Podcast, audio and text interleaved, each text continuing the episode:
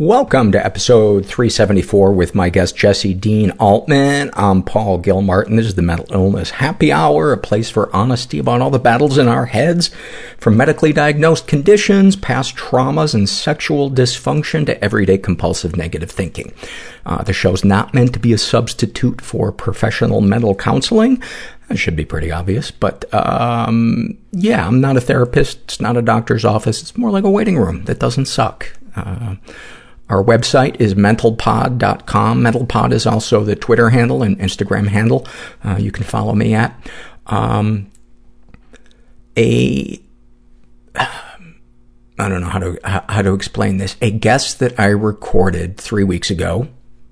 She sat on my couch, um, in my home, and she talked about working with, um, vets with PTSD. And Friday, uh, a few hours after I put out the last podcast, uh, she, this, this was in the national news, she was taken hostage and, uh, with two other therapists and, uh, the gunman killed her and the other two therapists and then uh, took his, his life. And, um, I try to avoid talking about things that are in the news because I want each episode to be as kind of evergreen as it can be. Um, but it, the gun violence in this country, um, the violence in general, um, can't we go to the source of what this is? We're so used to slapping some too little too late bandage on it with some macho fucking tone to it. I mean, arming teachers, am, am I in a waking nightmare that that is actually being considered? We teach algebra. Who the fuck uses algebra? Yet every day, 50 times a day, we need to function, how to understand what we're feeling, what we're thinking, and how we can get through our day while successfully trying to communicate to other people. And nobody teaches us that.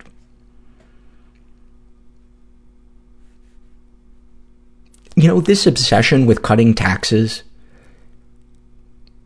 it affects things other than people's taxes. I don't know if that vet would have done what he did if he'd gotten more care from the government. But shouldn't we try? Shouldn't the 1% pay a little more?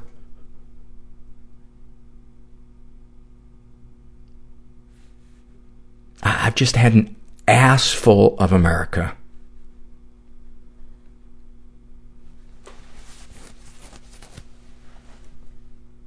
and I don't know whether or not to air the episode because I don't want it to be exploitive. I don't know. I don't know.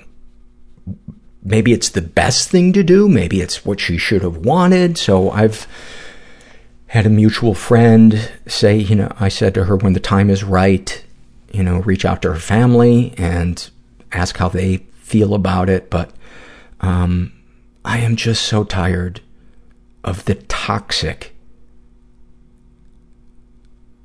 violent approach to emotional is- issues, issues. Not only in our society, but around the world. It's just, it wears on you. It wears on you. Sorry to start on such a bright note. Um, I want to read an email I got from uh, Eve, and she writes, Uh, hi, Paul. Hope you're doing well. I just had a confusing interaction with someone, and I just wonder if you have any insight into it. I don't know if I've ever heard you discuss this type of behavior on your show. I have a friend in my circle of friends who is challenging. Sometimes we'll invite her to join us for coffee, etc., and she'll insist we don't really want her to join us. At that point, I'll, I drop it and let her make the call. Other people end up pleading with her that they really like her, want her to join us, etc. Perhaps that is what she ultimately wants from others, reassurance. This morning, she did join a group of us for coffee and she sat at the table, not saying much. I started to get the feeling that every other thing I said offended her, even though the content of my conversation wasn't offensive at all. Eventually, she looked teary-eyed, said she wasn't feeling good, and left early. This happens often with her, and she treats many people this way. My friends and I keep her as a friend because she can often be great, very supportive, etc. In the past, I've talked to her a little about her behavior, and she admits she often later realizes the persecution she feels is not real. I've gently suggested counseling, but she's not going for it. I do not take her behavior personally, but maybe I do. I'm struck by how unsettled I now feel after the sort of interaction with her that happened this morning. It is unfair. It's like walking on eggshells. Why do people behave this way? I'm surprised that a grown woman acts like this. It reminds me a little of a jerk boyfriend I had when I was young. Uh, he would just start acting mean for no apparent reason and would always just explain, I'm in a mood, uh, as if I should accept him treating me like shit because of the way he felt. Now that I'm writing this, this situation looks ridiculous. I'm on a quest to surround myself with healthier people, and for the most part, I'm succeeding. I just don't know how to handle this one friend. She really does have some great qualities, but I grow weary of her bullshit. She is clearly troubled. I'm trying to work up the courage to tell her how her behavior affects me and to maybe let her go. Um, and I wrote back, uh, I think you should be honest about what you experience when dealing with her and how it affects you. Um, a reasonable request in a friend is that if they have issues that affect their relationships negatively, that they take some kind of action to get help for it. And if she's unwilling to do that, then I think the healthy thing is to take a break from her until she is willing to change or trying to change. Uh, reminder that you do care for her, but it saps your energy being around her. And since you're not a mental health professional, you're not equipped to help her and maybe say if, if, that if she needs help finding a therapist, you're willing to help her. Um, and then uh, she wrote back and said, uh, "Thanks, Paul. That makes sense, and I'll aim to be honest with her about what I experienced with her. I'd be happy to help her find a therapist too." Um, and you're asking, Paul, is this just a really obvious lead-in to your sponsorship by BetterHelp.com online therapy? And the answer would be of course it is. Of course it is. Um, no, but I, I think that's a really, um, that's a, bind a lot of people get in and they don't know, is this me sticking up for myself or is this me being a shitty friend? Uh, and that's hard, man, because codependency is so sneaky. And her friend is clearly hurting, but it's not up to you to be, to take the brunt of this person's sickness in your relationship. And it is weird because there's a, there's a part of us that needs to show up for our friend, but our friend has to show up for herself. That's, that's what I'm trying to say. I no longer tolerate people in my life who expect me to show up for them when they don't show up for themselves. There. There we go. Make that into a t-shirt and then get the fuck away from me. Am I making you walk on eggshells around me? Anyway, yes, BetterHelp.com is our sponsor. I love them. I love my therapist. It was nice to to have Donna, uh, my therapist, to talk to Monday after this again uh, outbreak of of violence. Um, boy, numbness pays off sometimes. I swear to God. Between, uh, you know, two years ago, seeing the suicide by cop, and then the shooting at my support group or outside my support group a month ago, and then the news of this, uh, I'm just, um, it was nice to talk to a, a well-equipped therapist who deals with, um, trauma and um, PTSD and all of that shit. And I, I don't know what it is that, if there's a name for what it is I'm going through, but it was just nice to um, feel validated. And I think you should check out BetterHelp.com. Everybody that I've sent there uh, says good things about it. And um, yeah, go to BetterHelp.com slash. Include, make sure you include the slash mental part. Uh, fill out a questionnaire and then they'll match you up with a uh, BetterHelp.com counselor and then you can experience a free week of uh, counseling to see if online counseling is right for you. And you need to be over 18. I want to read just this. This is just a portion of a shame and secret survey that uh, a person named Blue T Rex filled out, and this is such a fucking profound sentence. Um, I just kept reading it over and over again, and it seems obvious, uh, but I'd never thought about it. And they write, there is no greater conflict than being in fear of someone you love. There's a part of me inside that I don't want anyone to know about because it's weird and gross and lame and people will hate me. It was so hard to be on the planet. Just doom, people pleasing, dread. Silent, invisible, just wailing. Stuck in the grip of the obsession. Derealization, depersonalization. A suicidal ideation. I was so embarrassed and so full of shame. If I don't get help and get what I need to get, you know, I did some horrible, horrible things. Then I'm not going to be here much longer. God, I wish I could go back and undo them, but I can't. So snipers would shoot in our sides. My father was a notorious pimp in Boston. I can't do this anymore. It was kind of like Scarface. You can change somebody's life just by listening. Through vulnerability uh, comes healing. It felt like I'd been holding a sword and shield, and I dropped them. And to this day, I have never had a better night's sleep. I started crying in a job interview saying, and I was like, LA is hard, man. LA is so hard. And I, I didn't get that job. I'm here with Jessie Dean Altman, and um, you are originally from here in in Brooklyn. Um, you're a uh, dog walker by day. You're a writer by night. You've contributed to the Onion. Uh, you've contributed to uh, and continue to contribute to Lady Parts magazine, which yeah. is a really funny magazine. I do some stuff for Someecards now. They're letting me write some stuff for them on the site, not the greeting cards. I'm terrible. I'm terrible at the greeting cards, but they uh, have a regular website, so I'm allowed to write some stuff for them. Uh, your your issues are uh, OCD, um, intrusive thoughts, uh, which is always a sweet combo. um, tr- uh, treatment resistant depression, uh, intense fear of rejection. Am I missing anything? I mean, I'm sure you are, but I can't. I can't remember right now. Um, I mean that that pretty much covers it. I'm. I think. I think I'm a sensitive person. I think I'm just really sensitive, and um, I think, like with everything, um, it's one of those things where you know you need to be a certain amount of sensitive um, to be a human. But uh, I feel overly, probably overly sensitive to everything around me. Um, so it's just um, I get overwhelmed. Uh, a lot by you know loud noises or crowds. Um, I'm not. I don't have anxiety about them so much. I just they tire me out. I think is what it is. You don't consider that to be to be anxiety?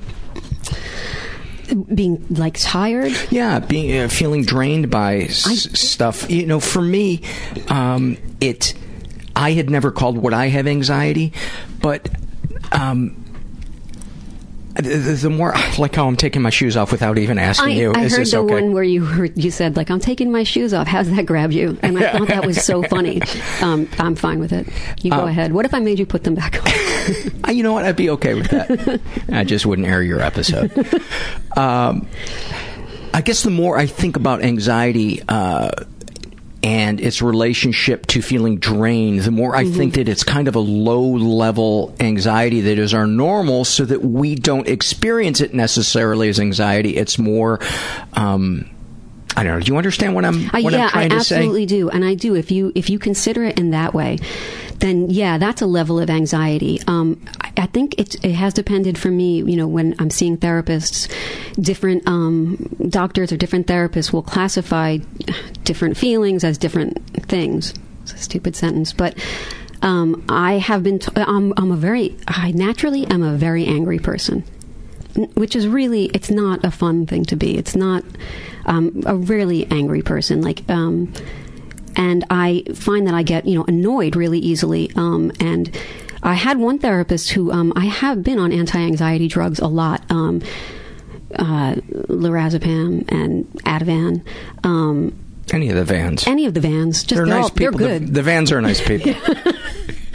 um, they're good, so they come from good stuff. Yeah, so I've spent a lot of time in the van, and um, I had one therapist who told me, yeah, if you are feeling super. Uh, aggro, super, you know, ang- angry and, and just really irritable, um, you feel like you're being dragged around by your anger because you're not in control of it. You feel like, and that that can count as as anxiety. So if you feel like that, then that's you know, that's when you should be you know maybe taking something. Mm-hmm. But I never really understood if that was. You know, it- it's hard to know, and I, I'm, yeah, I'm always um Your, your your your mouth is getting a little. Uh, gross. yeah, that's okay. it happens a lot. Um, it probably happens a lot because dry mouth is a, a side effect of so so many drugs. um, yeah, I just I I feel like uh, I guess yeah there are different things that could be called anxiety. I don't think of them as anxiety. I, Do you think that's that's because it's our normal? yeah, I think just because I've always felt this way. Yeah.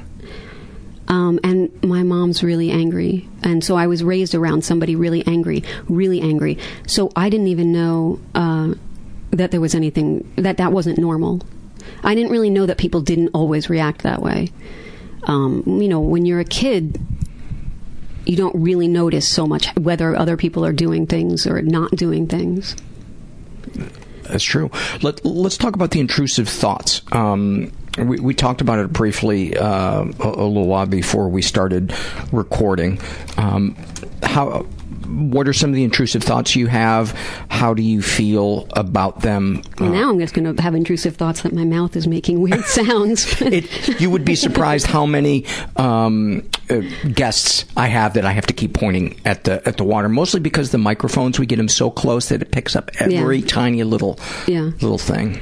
Um, But the but the listeners we have that have misophonia, I'm really trying to look out for them because they're like, I couldn't get through that episode. The person with a dry mouth, and you know I have to please everybody. Otherwise, I'm a terrible human No, I understand.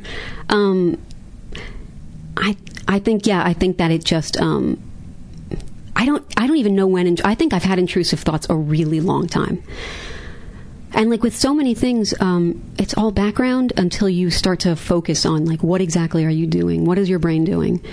Um, and so I've always had these weird thoughts that would pop up um, and be just sort of uncomfortable, sad thoughts. Um, For example, when I was a kid, it would always be about disappointing my parents, uh, like on purpose.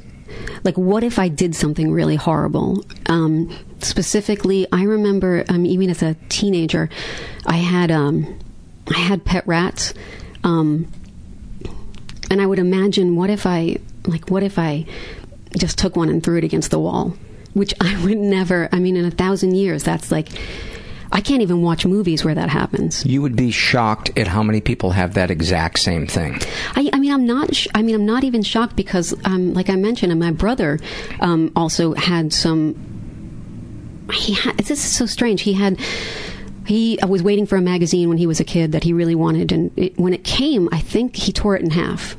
Um, and he didn't know why he did that, and he was really upset. And I remember uh, hearing him on the phone with my my father, I think, and my father was like, "That's okay, you know, we'll get you another one." And, and my father trying to make it be all right. And I think that part of the intrusive thoughts were about um, putting my parents in positions where they'd have to make it all right.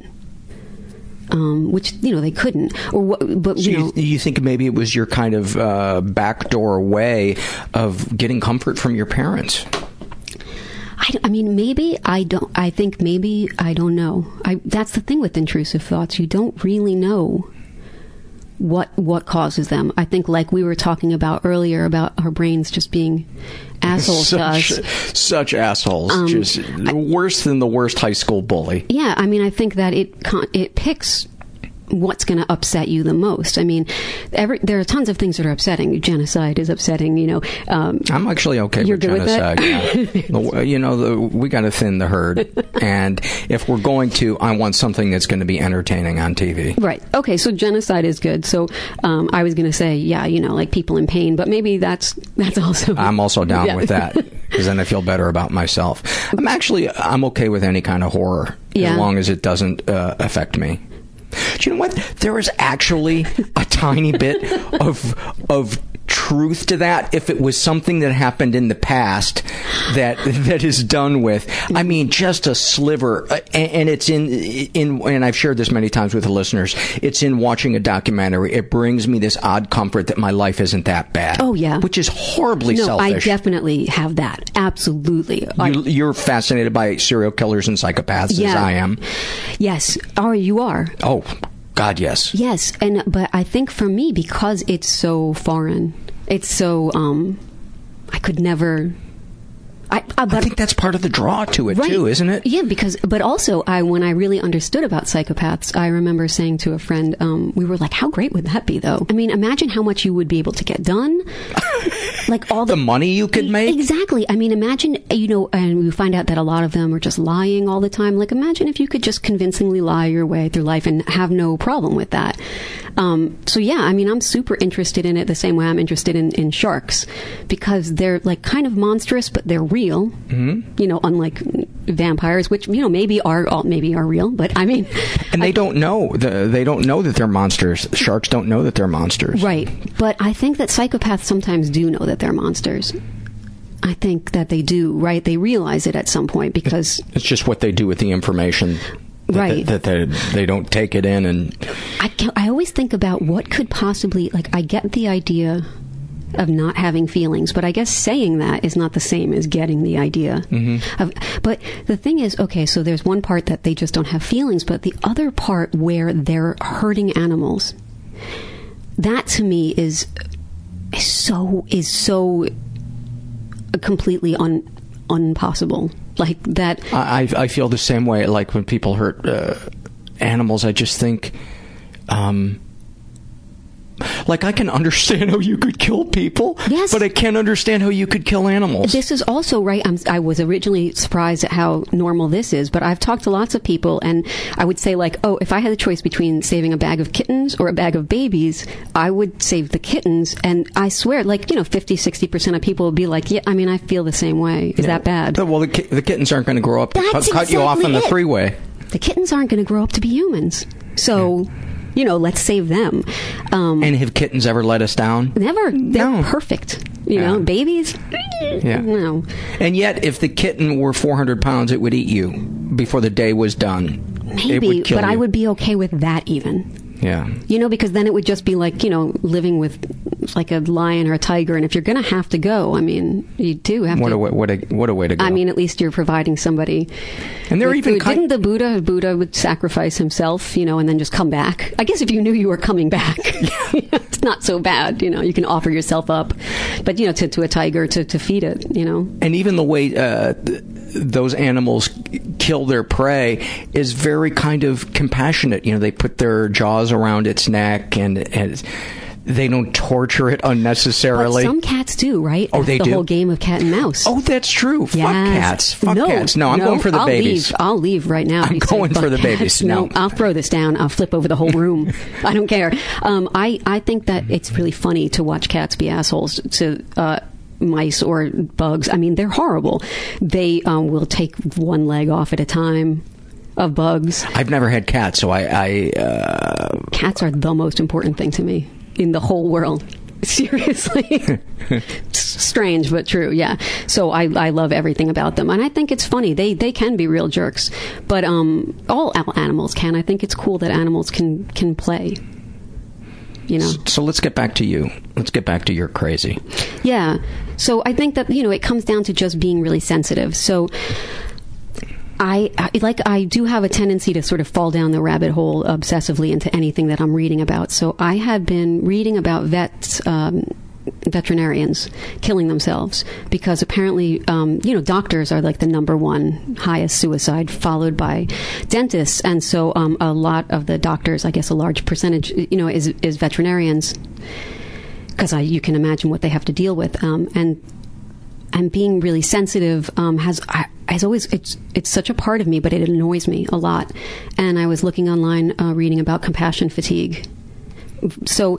Um, I was reading about compassion fatigue, and it said something about um, the people tend to um, that are drawn to jobs like that are sort of already compassion fatigued, and they have probably grown up in a way that they learn to take care of somebody else's needs before mm-hmm. their own, or that they realize that somebody else's needs were more important. And I think that that's a little bit what happened to me. Um, I kind of just grew up around. Um, uh, my mom is so nice and warm-hearted, but she's very she's very unpredictable. So I think that I learned to sort of gauge how my mom was before I learned to gauge how I was. So I think that growing up like that is something. Um, but there's so many things that go into a personality. I think I'm probably just for you know physiologically a sensitive person. I'm the first person who jumps when there's a loud sound, which is actually the exact opposite of a psychopath. Because if you know one re- way you can tell a psychopath is they have no startle reflex. Really? Mm-hmm. Yes, it's true, and like you can't fake that because it's so quick. So if you make a loud noise or something like that, the psychopaths never react. Um, whereas I'm the one who I always overreact, um, and uh, bright lights, anything, I get, you know, crowds of people, I just uh, feel sort of sapped. I feel like. So if you're on a first date, you should set off fireworks. And if they don't budge, yeah, then get into a long-term yeah. relationship with them. Learn what they're doing and do it Yes. as well. Because you'll be able to pour yourself into them, I've- and that's a healthy relationship. I've never uh, been really fortunate that I've never been screwed over by a psychopath. Um, I think that I'm lucky that I can. I, I, you know, when you just know somebody's off, I always have that thing where I'm like, mm, yeah, I'm not going to trust you. so, so you're uh, are you decent at setting boundaries, or just avoiding No. toxic people? Well, neither. I'm just uh, good at avoiding psychopaths. I'm not good at avoiding toxic people. I'm just good at avoiding psychopaths. Okay. Um, I think because I, yeah, I can tell just sort of. I, I don't really fall for the sup, the So you- superficially, you, know, charming person. So you have lazy boundaries. Mm-hmm. lays boundaries. I didn't learn a lot about boundaries as a kid. Um, I, but and again, you don't. I didn't even realize that I'd had these problems probably until in my 30s. That I was like, oh, okay, so this is specifically what's wrong with me. Um, so the main intrusive thoughts are, are harming animals. harming animals, yeah, harming animals, And or you still just have them- that animals are being harmed. Sometimes Yeah. I'll just imagine, like within a radius of my house, like how many, like how far away is the nearest animal that's crushed under a car? Like, Mm-hmm. can I almost like project myself to like feel that right now? Yeah, one of my biggest fears is hitting uh, hitting a dog uh, with my car. I think about it. it. I think about it all the time when I'm when I'm driving. I'm like, there could be nothing worse than a dog darting out in front of me right now. Right. And I hit a deer with my car when I was in, in my. Uh, actually, I think I was 30 when I hit a deer with my car. On purpose? And it was hor- on purpose. I had to swerve to catch it, but I caught its hind legs. Um, no, it, it rushed out in front of me. I was going 60 miles an hour, and it was in the middle of nowhere, so it was completely dark. So it was really just a flash. Um, but it was extremely upsetting, and my hands were shaking, and I was uh, fighting back tears. And uh, it, anyway, I don't I want. just remembered that I one time picked up a, I picked up a um, a raccoon that was um, wandering in the middle of the road. I don't think it was full grown, um, and put it in the back of my car and took it to a 24 hour vet. I was with a friend, but I think you are so lucky you didn't get bit. I know. I mean, what were we doing with a Yeah. freaking raccoon? Like that was so stupid. Um, and my car got impounded um, like a few days later um, for another reason, and they had a lot of questions about the amount of blood in the back of my car because of the raccoon. but I remember we also got pulled over that night, and the cop was like. Why do you have a raccoon in the back of your car? And we were like, we found it. It's hurt. We're taking it to the vet. And he was like, all right, on your bike, you know, whatever. But, um, yeah, I just I have this thing about I was always bringing home strays and stuff, and I do I do like animals a lot more than humans. Um, I I do like them a lot more. I think most people who are animal lovers Absolutely. I think they I think they do. It's I find animals to be comforting and I find people to be draining. Yeah.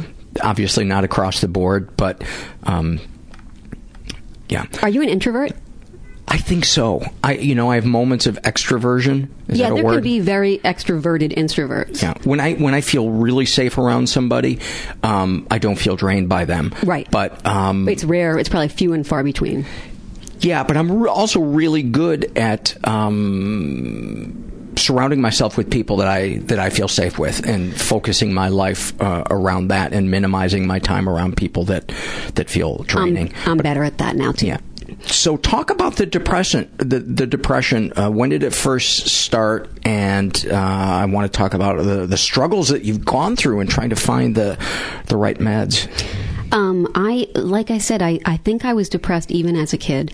Um, I think that I was just sad a lot, and I was very worried, and um, I was very I felt guilty all the time for causing any trouble.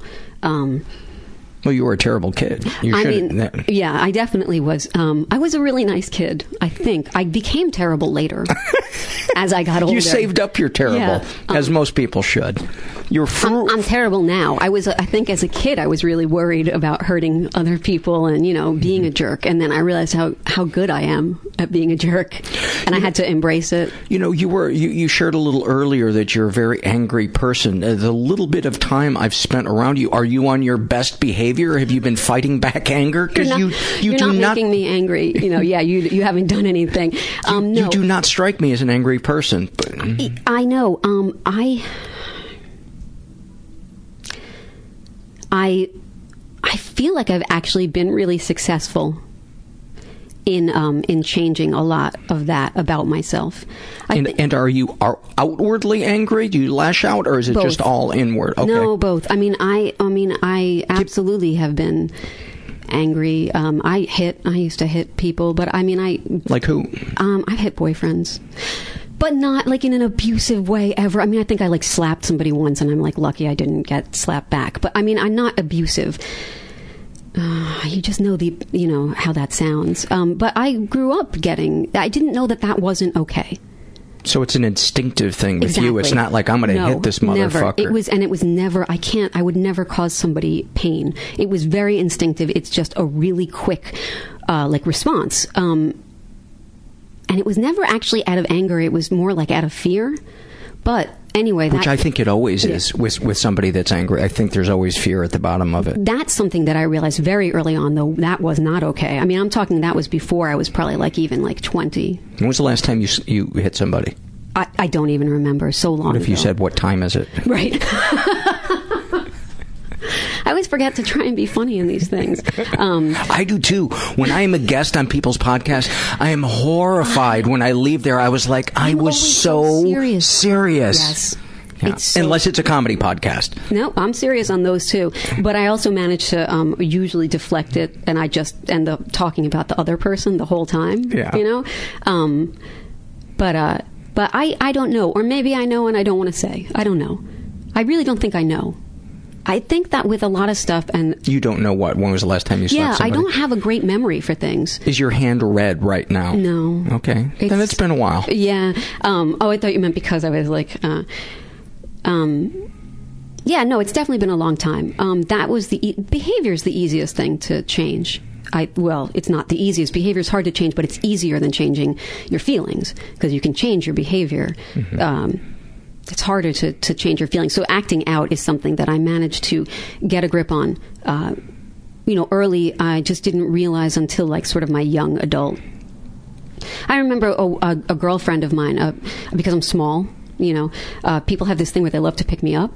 It doesn't happen as much now, you know, getting picked up because I'm an adult, you know, an adult person. But even in college, my friend was joking around and she was tall and she picked me up. And without even meaning to, I got so mad that I grabbed her hair and pulled her hair back. And that's probably the closest, that's like probably the last time that anything like that happened. And um, I think we both just stopped and were like, whoa, you know what you got really mad and so that's the stuff where i just you know, I I don't give into it. Um, I have a lot of internal anger. I've never been super happy, so I figured I just don't know how to do it, and and you know, just getting by is is good for me. If I'm not in a hole, that's good. That feels great. Um, medication sometimes works, and then will stop working after a year or two. Um, so finally, um, I, you know, and I had all these great, all these great experiences though with really nice therapists. And then when I moved back from Seattle to New York, um, I needed to see a new therapist, and um, I got a string of like four of them that were terrible in a row. And I kept thinking um, how awful it would be if. If that was my only experience with uh, a mental health professional. So you did finally find one that. I, you what I did was um, I started REBT. I Which started is? Rational Emotive Behavior Therapy, which I did at the Albert Ellis Institute in New York, and it's uh, you know supposedly like uh, like CBT, like cognitive behavior therapy. I had a psychiatrist. Um, I really liked him, and I was telling him I could not find a therapist to talk to. Um, my insurance wasn't great, and the woman I was seeing um, was way younger than me. And she was really sweet, but not helpful. She at was a toddler. She was a child. She was, yeah. Um, she actually was. I wasn't even. I was just nannying for somebody, and I was just hoping that I, they could help me with some. You had no boundaries. Yeah, really none at all. And I was like, "Your kid is terrible at this." Yeah. you know, whatever. But you know, they took the kid took my insurance, so. um, she really was though i would say like oh you know this happens uh, something happens and you know I, my father does this and it's really it's so frustrating. And she would go mm, that sounds really frustrating. And i was like i know i just said that. That's the word i used. I know. Like so what do i do? And i kept asking her about intrusive feelings and intrusive thoughts. And i was like they're getting really bad. I do it to, i feel like i'm doing it to myself on purpose I- almost feel like I'm, you know, I'm fucking with myself on purpose. Like my brain just hates me. Um, they they don't even feel intrusive so much as they feel like I'm bringing them on. You know, like I'm just saying, "All right, let's do this." You know, I had a cat that had uh, was sick, and I had to feed her through a feeding tube, and every like you know six times a day. And every single time, I imagined, what if I put soap in with this? You know, into her feeding tube, or what if I, what if every time I have to give a cat medicine, I think, what if I gave them the whole bottle? I don't know why. So, one of the therapists I saw before REBT, I told him I hated him, and I saw him maybe twice, and I said, "Yeah, I'm, I, you know, I'm, I'm having these intrusive thoughts and about hurting animals," and he was like, "You know." You come in here and you tell me that you really like animals, and now you're talking about thinking about hurting them. That doesn't Are make any you sense. Yes, Fucking kidding me. he, I left there sobbing. He let me go. I was sobbing, and I left his New York office that and just motherfucker should have his license so revoked. He also was one of those people who he literally told me to Google him. He was like, "Oh, you don't know about my work with uh, people with addiction? Yeah, why don't you Google me?" And I did, and it wasn't even impressive. I was like, Psh, "Whatever." Um, also, just Google me is the worst thing you can say. I once heard somebody in a fight that they, you know, two people outside a bar, and one of them said, "Google me, asshole! You don't know who I am. Google me, asshole!" And forever, I always think Oh, that's so funny. God. Um, but yeah, so this guy was just terrible. So again, though, I was confident enough that they weren't all like this. Um, he just didn't like me, and I wasn't used to that. And then I talked to a family friend who's a therapist, and she said, "Yeah, a lot of therapists are really terrible. Um, yeah, sometimes they're just bad. They want power over people. They get off on that." And I, I hadn't had that experience, so I was shocked. So I see my psychiatrist, and I tell him, you know, look, this toddler is not helping me out. And um, he said, "Why don't you do? Um, why don't you go to the Albert Ellis Institute? It's not far from here." I had never heard of it, so I said, "Oh yeah, great," and that's uh, that's what I did. What did you gain from REBT? I, lo- I I responded well to it. I had read Albert Ellis's book. I had he's the Guide to Rational Living.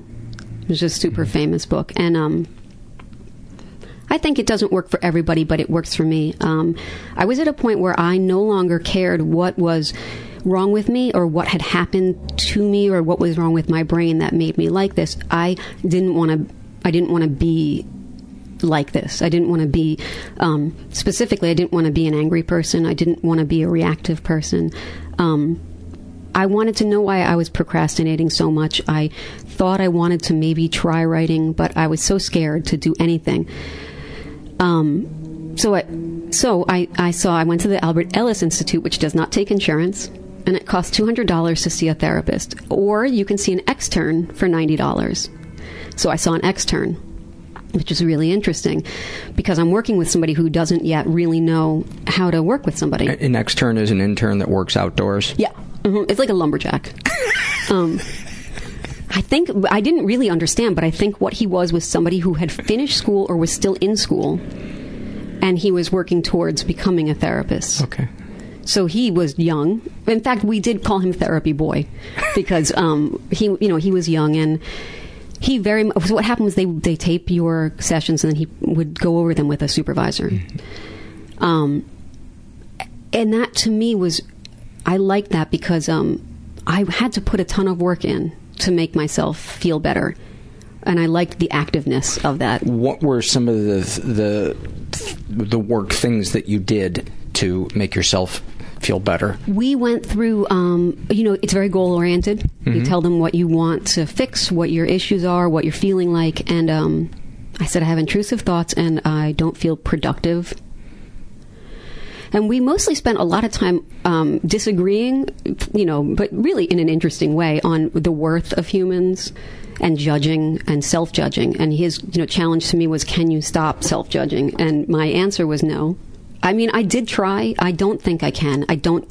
I don't see the need to stop judging. I think for me, judging myself is what gets me to get anything done. I, I am harsh on myself, but I think that I need to be, and I think everything else in my life is luckily. I mean, what you know, there's nothing. I'm I'm a lucky person, you know. I mean, I'm I'm a I'm fortunate. I have you know I'm a middle class, educated. You know, I'm not living in the streets or whatever. So um, I just wanted to stop being sad all the time and like feeling sorry for myself or just feeling sad. Um, so they basically give you steps on. So for intrusive thoughts, I said, what what can I do? What can I do to get rid of them? And there's a few things you can do, which is like the immersion therapy, where you go home. They give you homework and you write about them. You write down all your horrible thoughts just write them down and um and read them over and over and over again until your anxiety goes from like uh, like a 10 to like a 7 because you just read them so much. You know what's coming because you wrote it and you just keep reading it. So that's a way to deal with them. Um, i didn't find that i liked that so much. Um, it does help. So if i if i find myself slipping back into a you know a week where i can i can't get rid of the thoughts i'll do that. And it's kind of like a fun challenge because it, it's kind of sick but it feels like all right well let me what's the worst i can think let me let me do it you know um, That sounds super healthy, actually. that's the thing that I found about the therapy was because it's it's not so much about it, well it is about emotions. Here was the other thing that was amazing. The guy recommended uh, all these different books. Um, I think he was thrilled that he had a patient who was like doing the homework, who was like, you know, you see, they have kids there and stuff who just have to be there and whatever. Um, I read that book called Emotions Revealed. Do you know that one? Mm-mm. Oh my god, I love it. Everybody should read it. Uh, it was written by this guy. I forget his name. Super famous. And he had his daughter do all the facial Google- expressions. Google him. Oh, Google him. Google him. Um, so he basically was. Um, it's. I guess when I went to college, I was a psychology major. I don't guess. I know that, but I. that was the truth. But I guess that there hadn't been um, much study into uh, emotions. There really hasn't because I went to college, you know, tw- almost twenty years ago. Um, so what it is is um, it's and I heard you say something about this on one of the podcasts. Um, sort of uh, the difference between a uh, an actual thought feeling or, or uh, I get we have to talk a lot about the difference between thoughts and feelings. That was something else I had trouble with. But the difference between feeling something and then also just having your body react. So when you're becoming angry, you you think that you're becoming angry because X Y Z, but sometimes your body goes into anger before you even realize what it's done. So if you can recognize that and just sort of like let it ride it out and not give into it. So they never say that you can control your emotions because you can't, you know. But if you can recognize them, and I think that And you can control how you express them. Right. And you can um, control how you interpret them. And that was huge to me. So after all these years of sort of not seeing results, I love measurable results. I'm very into like, okay, you know, what, what can we do to fix this? And, you know, he would tell me, read this, read that. And um, the the book has so much information on sadness and fear and anger. It also has you know happiness. Um, and it talks about a lot about the physiological stuff that's going on and how if you you know if you are in a bad mood you will just only filter information that again like you would think your brain would do something nice like balance everything out and like you know try to give you a, you know that's like when your endorphin should kick in when you're in a Mm-hmm. bad mood or something but instead it only gives you Reinforces. right it just terrible things you know Yeah. and so i also became so i went in there specifically and i was like how do i stop getting mad that people are always bumping into me on the subway or being assholes on the subway Move. Move to the to the boonies. Yeah, but but for real, like, how do you do that? Like, what what do you do? Because I can't live in the boonies. I mean, I, I can. She just glanced at herself. Yeah, I she's mean, got tattoos I'm on her from- fingers. I'm from New York. I like it here. I like the city. I like being anonymous. I don't like small towns. I don't like communities. I don't want neighbors. You know what I mean? I don't want neighbors that I have to talk to. I don't want that. I like to just, you know, I like to go in a bar and nobody knows my name. That's what I'm looking for, you know? you would not like Cheers. I would not like Cheers. Well, they wouldn't know my. They knew Norm's name. I think I could go to Cheers and they wouldn't yet know my name. What if you just give a wrong name? Like, what if you just lied? That's lie? true. They would never know my name. Um, so for me, it became really important to not to. Yeah, I want to just relax. So people are going to bump into you, and it's never going to stop. So, but what can change is how you deal with it. So there were all these steps that we went through, but basically what it came down to when I finally understood it was, oh, it's it's just going to keep happening. So d- don't get mad because it, it's not going to change it from happening. so Um, em- embracing it, turning towards the the monster instead of trying to run from it. Yeah, I mean, just yeah, exactly. Just don't take it personally. You know, I mean, that's they they what they do is they challenge your beliefs. So if you have the belief that people shouldn't be rude in public, which is a a belief I have, they say, well, you know, i- but they're going to be. So that's you- the truth. So, what, are you going to do? Right, right. So you know, What's you the can- kindest w- w- way that you can Yeah. be to yourself about this thing you can't change? Yeah, and so what I, you know what you said about like move, you know, I said, well, can I just go to a different car? And he's like, yeah, some, you know, it, once you've dealt with it, i- i- that's what I do. I don't take it personally. I don't carry it around with me the rest of the day. If it's really annoying, I'll go to another car, and and otherwise, I'll just ignore it. You know, I, um, and like I know how you always mention exercise, and so for me, that's a big thing too. Just getting my body to feel better. So, you know, taking care of it and doing lots of like yoga and breathing. My psychiatrist had told me that it was like my uh, prescription. He was like, you have to do yoga twice a week. Um, And has that helped? I mean, immensely. Talk about that. Uh, Because I never was aware of what my body was doing. Um, I'm such a tense person, and I didn't know it. I had no idea.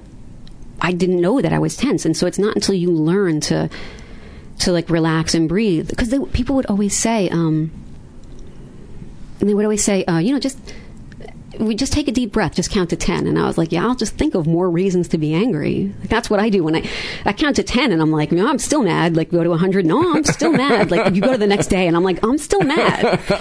so it, you know, and I'm breathing fine, but you know, but I didn't understand, you know, uh, about that how different it is. So I was going to see psychiatrists, and I probably looked like this, you know, shoulders hunched and. I, I probably was just constantly like, I don't know why I feel so bad all the time, and I'm just you know hunched and tense, curled up, like just crying in a you know fetal position. Like everything's fine, but I feel really sad, and um, I didn't realize like how much that affects you. And my mom's very in shape, and she always has been, and she always said, yeah, exercise helps, but I didn't really understand. And it, it's not the endorphins for me. It's not that because I don't. I don't really get that very often. I don't get that rush of endorphins. But for me, it's just the deep breathing and the focus on the breathing and the focus on just focus on something. Uh, I've been trying to learn how to meditate, and I would love to. I can't yet. I can't get my mind to be totally quiet, but I know it's a skill that you can learn. It, it it is, and meditation is still worthwhile, even if it's twenty minutes of you sitting and thinking about yourself. It's still, which many days it it, it is for me.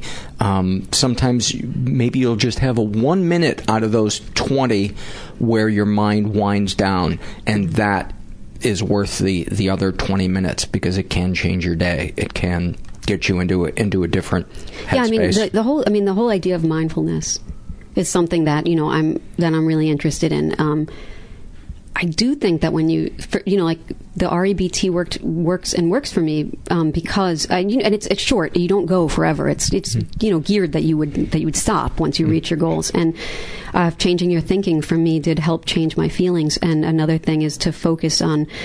So you know when you're in a bad mood and you miss the train and you say, "Oh, you know this that's awful. I always miss the train. This is terrible." Um, you just instead you know focus on the days that you catch the train right in the nick of time.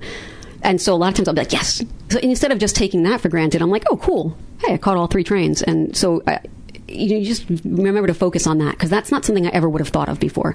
I always would have just focused on the days that something bad happened. Um, and so just being like, okay, you know, things are, I caught the train. Nobody's, you know, nothing bad has happened. You know, as you're describing the, the, struggles with uh, anxiety, anger, and uh, fear, or at least uh, them manifesting themselves, uh, you know, it occurs to me that they're they're kind of like the triplets that that hang out together. It, it it's pretty rare that you find. Um, that's why I think I couldn't alone. separate them. And that's why the feelings get really mixed up to me. And that's why I think it is important to, in, in any therapy, figure out what is the difference between thoughts and feelings. I think the therapy that I did um, was maybe a little too focused on that because I would say I feel frustrated, and he would say that's not a feeling, and I would be like, "Come, it's close enough." I mean, you know, like, can it be like an honorary feeling? Like I don't know what it breaks down into, but but yeah, I mean, it's the anxiety, the depression. Um, just you know the the depression just gets so bad because you just I would get mad at people who got better, or I would hear about people saying, you know, well, when you're depressed, like, you know, just seek help. And I would get mad because I would think, yeah, and I've been doing that. I've done that. Like, na- name all the different meds that, that, that you've been on. I have been on nortriptyline. Um, I've been on um, Prozac. I've been on Wellbutrin.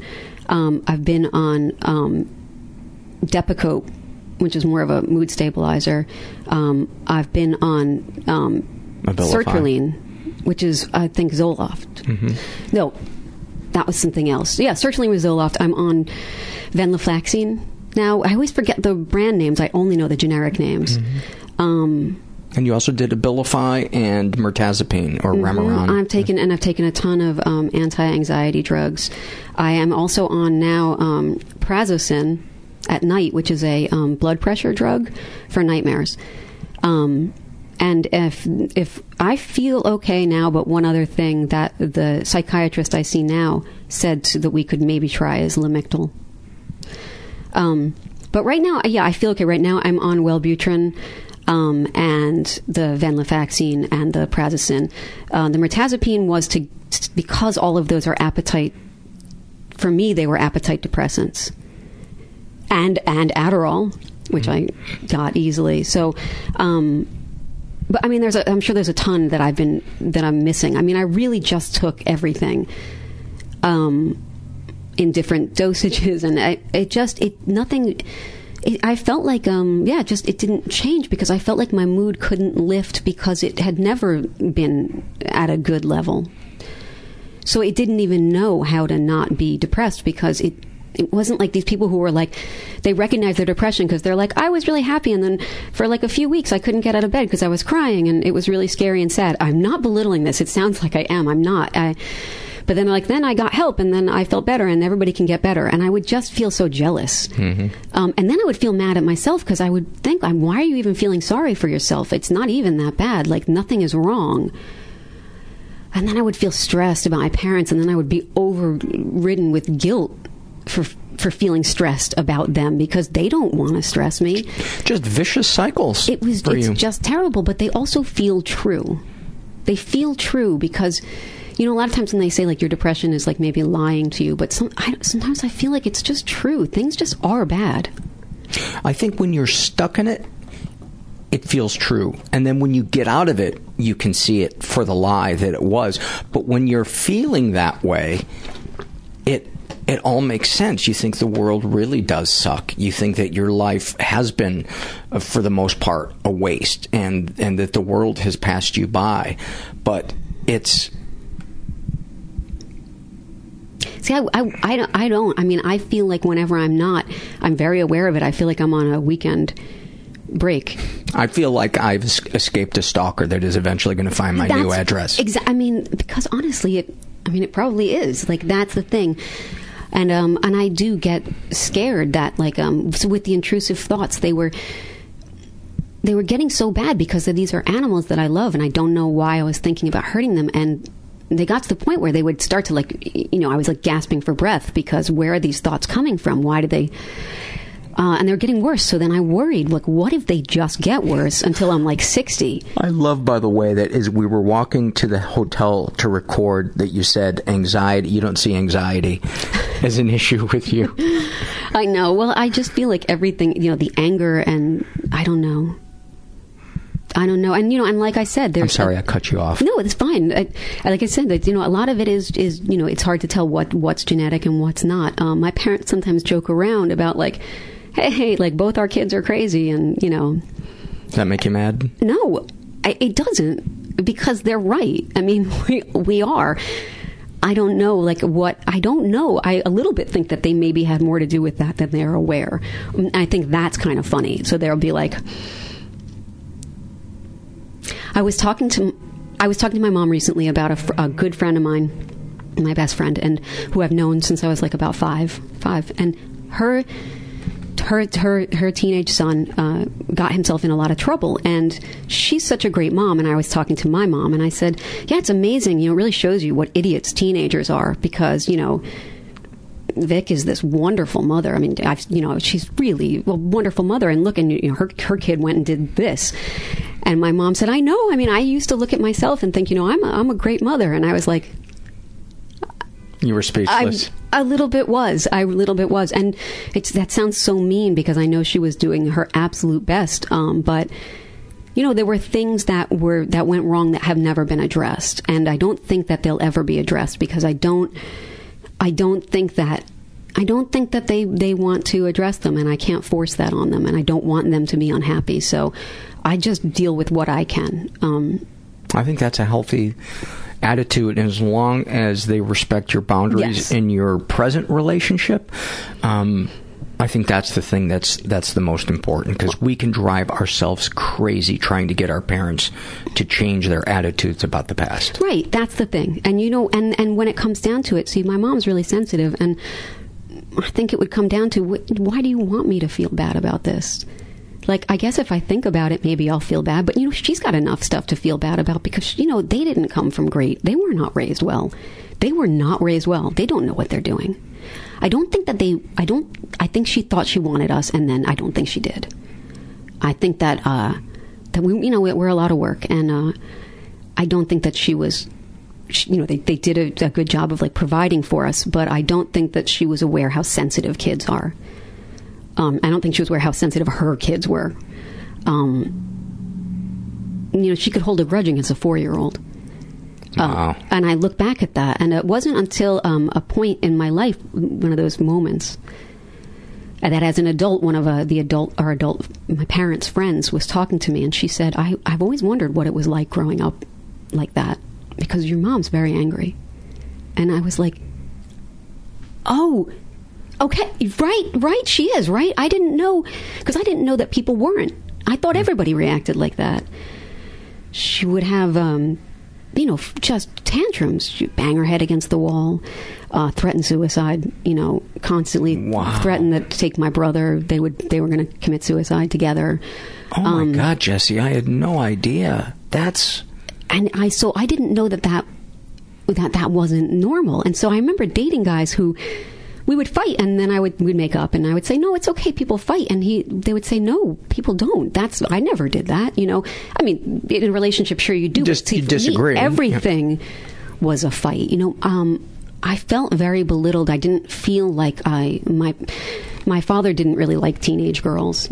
I don't think he really liked girls very much. Um, he wasn't we were you know teenage girls are frivolous. That's what we do. We learn to we learn that we're valued based on our relationships uh, how can we be a good friend? We, we're in cliques you know all that stuff. But that's not so much what boys do. And i don't think that he recognized and i think he thought i was like an idiot teenager. Um, and i remember him saying i'm not going to take anything seriously that you say until you're like 30 and uh, i mean he, in a way like you know he probably had a point. Um, but i was his kid and I just never felt like it was it was valued. You shouldn't hold your kid to your standard of he would say emotional weird maturity. things, right? Like reality is only the twenty feet around you. What is a fifteen-year-old girl going to do with that? I mean, I don't think for a 15 year old girl, their reality. And I would talk about my friends, and he would say, like, I want to hear like what you think or whatever. But I, I just I didn't know what, what what you know. And also, I was very. Then I got to a point where I was very rebellious because my parents did not set rules. We didn't have rules really, which in a way was great, in in a sense, you know. But uh, At the time, at the time, there were no rules. There was not. There was not a sense of. And we know we didn't always spend a lot of time together. People were working. My parents worked all the time, and um, I was definitely raised a lot by uh, afternoon television.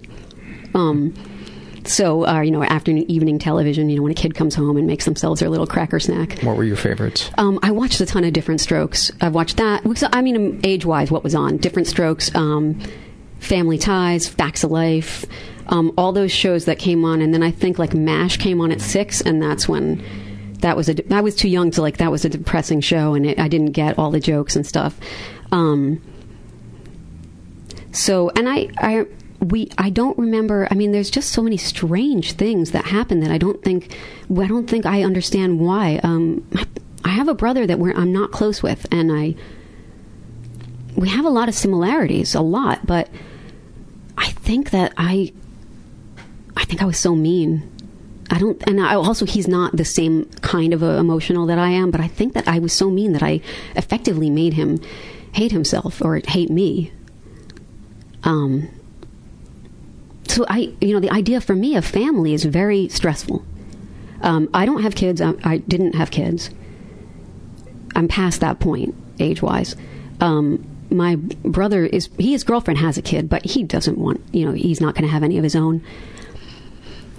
I think my mom has actually said to me like you know she always says yeah you know people say having kids is the best thing in the world, but you know it's not. It, you know, and, and I, I appreciate the honesty. Um, I've never had that maternal instinct. People say, oh, you know, you love animals because you, you want to nurture humans. And sometimes that's right. But for me, no. I do not like kids. I don't like babies. I remember sitting with my boyfriend and um, he looked at me and he's like, oh, kids make the worst sounds. And it was a toddler giggling. Right? He wasn't even crying. But I was like, I know. Ugh, stop.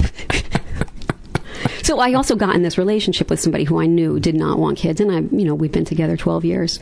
Um, but the whole the whole thing, family, to me sounds oh, it's it's it's weird. It's stressful. It's uh, loaded. It's a trap. Um, so I never wanted that. I don't, and I think my boyfriend feels the same. Like we, for whatever reason, remember childhood as being sad. I don't want to put a kid through that. I don't want to see the world through their eyes because what if their eyes are sad like mine were? There's, there is almost. I don't even know if there's a song from childhood or adolescence or even my 20s that when I hear it, uh, I feel joy. Maybe there's a half dozen of them, but most of them, um, I can just recall that, that feeling of emptiness and sadness. Not necessarily in the foreground, but in the background yeah, of everything. It's like a low level fever that you're constantly Yeah. running. You know, it's just in the background. Um, and yeah, and so I, I, you know, that's, that's I think for me, it's, um, yeah, you know, it's it's difficult. I with my parent, my my boyfriend's parents, I didn't even meet them for a long time. I really put it off. I just really didn't want to do it. I was like, parents stress me out, and he was like, they're nice, and I was like, I can't. And finally, it was like four or five years, and he was like, you have to meet my parents. We've been living together, you know. So I was like, all right, fine. And you know, they were fine. You want to share some fears and loves with me? Yeah. Okay. So um, one of my one of my biggest real you know fears is that um, that it's all too late, uh, career wise, and that I'm not ever gonna I'm not ever gonna make anything of myself. So that's like a big fear that I struggle with because, especially, I think because um, I am not on a huge trajectory towards my idea of success. Uh, because I am, I procrastinate. I, I'm not good at getting things done. I, I'd like to be writing more. I'd like to apply places. I'd like to. I used to be able to pull all nighters and just work really hard, and now it, I can't do that. And I read books on how to not procrastinate and how to um, they say things like give yourself a reward when you're done and I, I'm like I'll give myself the reward anyway. I'm not good at I'm not good at that. And I give myself the reward instead of doing the that's exactly it. And so, and I think like that whole thing of they're like, you know, you, you know, you give yourself the reward, and I'm like, I'm a horrible employee or a horrible boss. I don't know what. I give myself the reward. I don't do the work. I'm I'm fired. I don't, you know, I don't. What can you do? I'll definitely, you know, then I'll just have the reward and. So you know, I'm trying, and there there are good days and there are bad days, but I do get very stressed out because I feel, um, yeah, like panic that I'm you know past my past my prime, and I I think all the time, why didn't I start earlier? I have tons of regrets. My life is basically nothing but a series of regrets, and I try and focus on the fact that were none of those things to happen, that maybe I wouldn't be in, in the the good place that I am now. So I was talking to a friend about it, and they say, "Well, you know, sure we have regrets, but why dwell on it? it of course. But what do you do when you can't not dwell on it? I, I every day think of, oh, why didn't I do this in college? Why didn't I try writing? Why didn't I get? I've taken the path of least resistance, like a like a you know. I always feel like a ping pong ball, not ping pong, like a um, uh, Pinball? Yes, thanks. Hi. Pinball, like a like just bouncing off everything else and I've never taken a route. Anything I've done has been not towards something but away from mm. something. Can you do that thing that you do with the train about missing the train, but do it about your life and say what you have done, the friends that you yeah, you that's you you know, what you have to do. You have to do the work and think about it like that. And when I do, you know, then I I feel like things are okay and the, the future will be okay. And I mean, the thing is, and you have a nice five minutes. Right. Yeah, exactly. Yeah. I mean, you know, or maybe even a, you know, a nice day. Um, but you know, that's a, that's a huge, you know, sort of fear. You know, I, I worry too that I will be very lonely. You know, there's a lot of women who don't have kids. It's not, it's not rare anymore. But at the same time, it's not completely accepted. I mean, it's it's sort of a strange, or it, it's just it puts me in a weird position. Like, what do I do now? So everybody has gone and have kids, and my my friends are just sort of trend like they're just younger. I just find like younger friends. Um, hopefully, I think what will happen is everybody else's kids will will grow up, and then they'll start. Like you know, like I said, my best friend, her kids are almost one of them's a teenager, so now I get to see her a lot more because she's not so busy with her, you know, with her two kids. So hopefully everybody will kind of come back around. You know, one of the things that has helped me is to try to break my life into smaller pieces in terms of thinking about them. And the one that really works for me is to just think about today. Because if I begin to think about where my life is headed in the long term, it's never good. Yeah. It is never good. It's the same old fucking tape of Yeah. I waited too long, I'm such and such age, look at all the people that have done more than me, look where they are now, and it, it's just it's a bad neighborhood. And Yeah. so I stay out of that and I find that the the the people's the people whose lives work are the people who stay in. What can I do today? Let's just keep keep it to the next 24 hours. And then their lives have a way of working out. Not necessarily in terms of they're going to be rich and you know recognized or anything but in terms of following um, f- following their their gut and in a way that isn't based on fear but is more based in um, who they want to be and what is doable and those little tiny baby steps then add up into a life that they find that they can have peace with Yeah. I mean, I hope that's what's going to happen. I think for me right now, there's a. I get very mad at the, at the fact that I feel like I'm not. I'm that my. I'm not capable of things that that normal people are capable of. Um, you know, I mean, I've managed to make a career mostly of.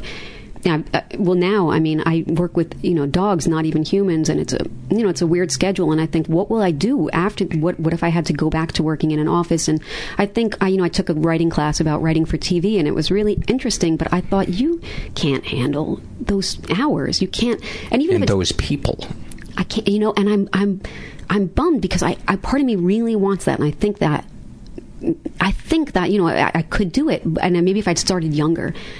But now the thought of be, I can't be of even being in in one place for eight hours, like a normal job, like that's it's almost not doable. If it is, if it's doable, then the other parts of my life will fall apart. If that's doable, then coming home and being a nice person is not doable. And so I'm trying not to underestimate myself, but I'm also really trying to um, to to stay in the to to try and keep my life sort of stress free because I do know how I get, and it's it's kind of you know frustrating to feel like that. Uh, I watch people do things that I that I want to do, and I think, well, what's keeping you from it? But it, what is keeping me from it is is maybe imaginary, but is maybe real. And if it's real, I, it's you know, I guess it's depression, but it seems so. Um, like amorphous, or it's it's just so frustrating. Like I can't put into words why I'm not doing that. You have just described so many of our lives. It's not even funny. I know there are people listening right know. now. They're like, yes, yeah, and they're saying it from bed. Yeah, yes, yes.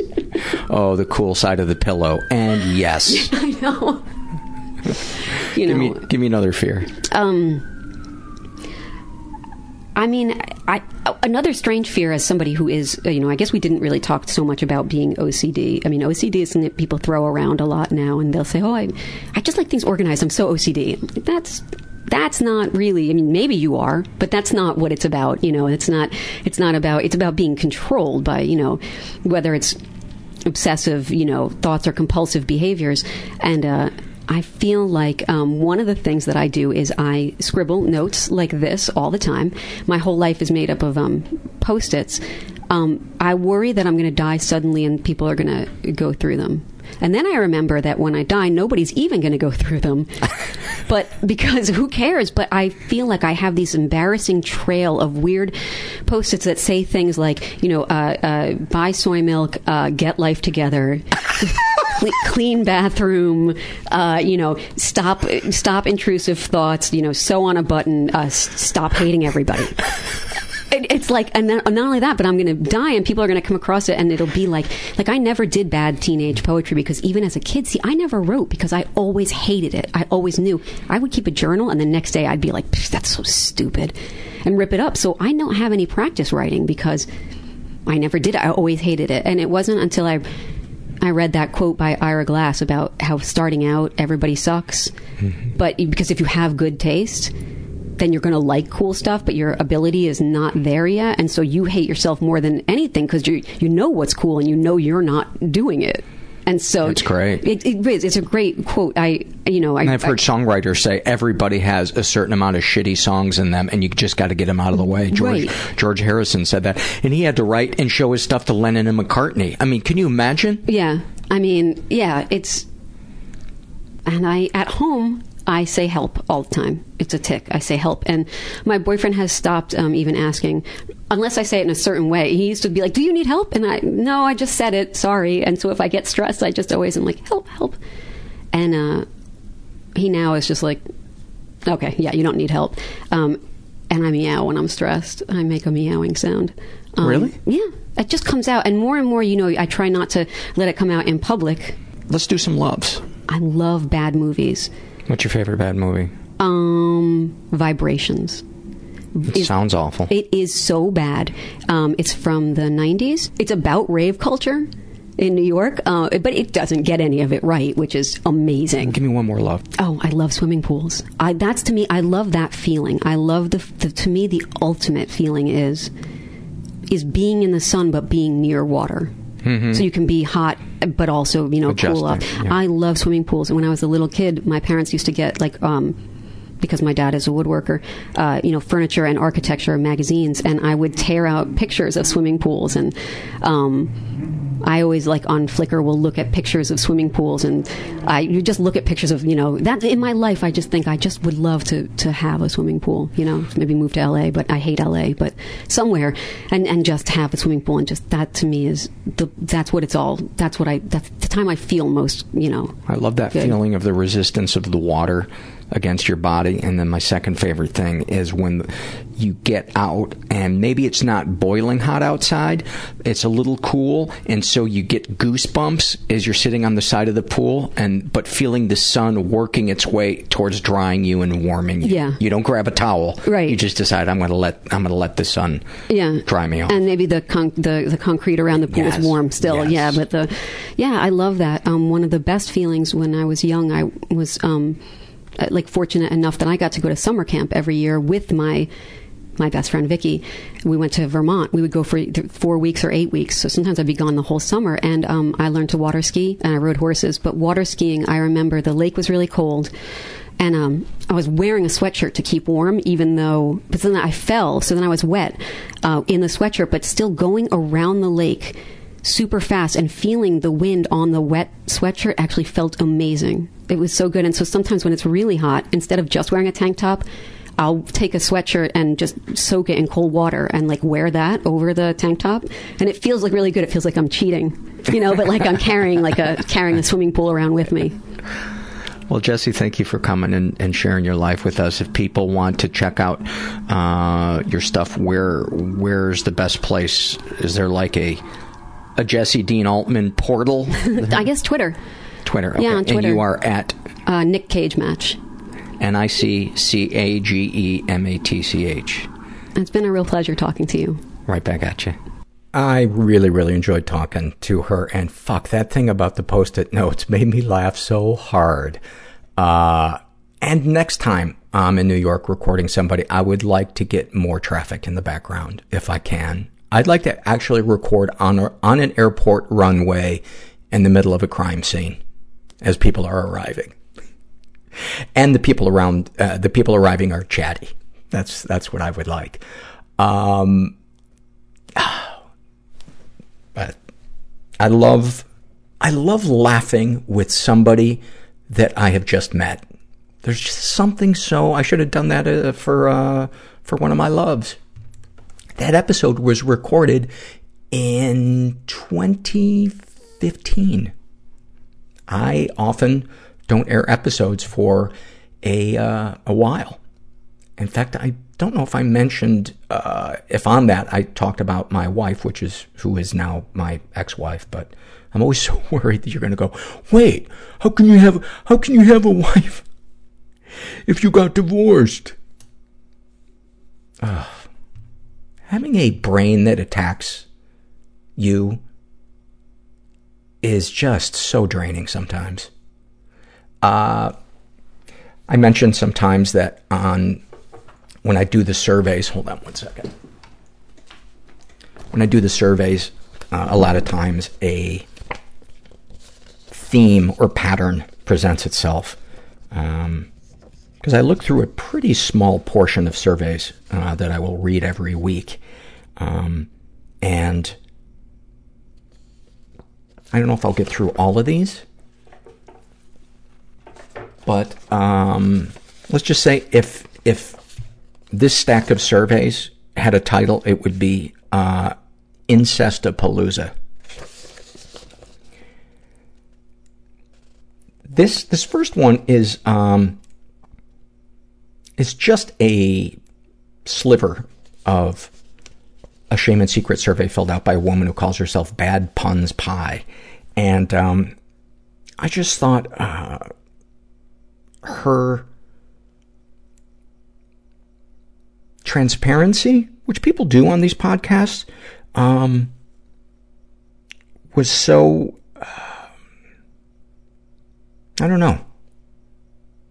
She, uh, had a lot of emotional neglect, um, and abuse, uh, in childhood and, uh, says that uh, she has a borderline personality disorder.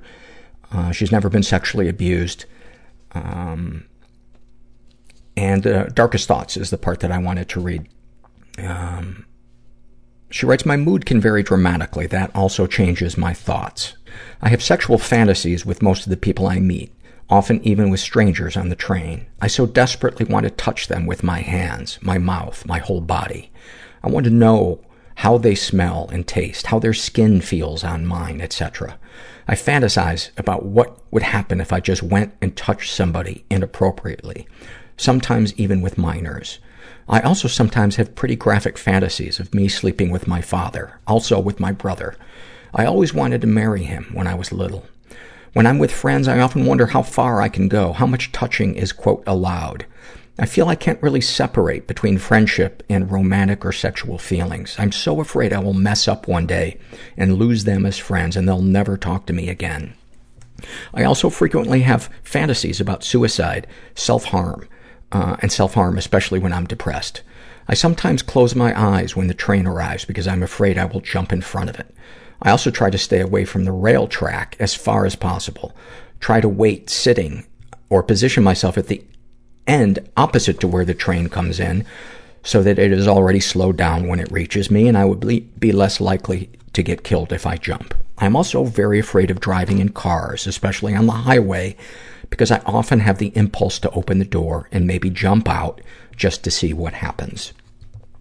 Um, almost everything that uh, she shared, I have heard in one part or another in somebody's survey, and um, so many people who think this or feel what she feels think that they are alone, and they are not. And there's no thought, bad thoughts or bad feelings. It's just healthy or unhealthy ways of expressing it. Um, but thank you for your, your honesty. This, th- this next survey really moved me. This was from the What Has Helped You survey, and this was filled out by a, uh, guy who calls himself Colorado Lobot. And his issues and struggles are, uh, severe depression and social anxiety.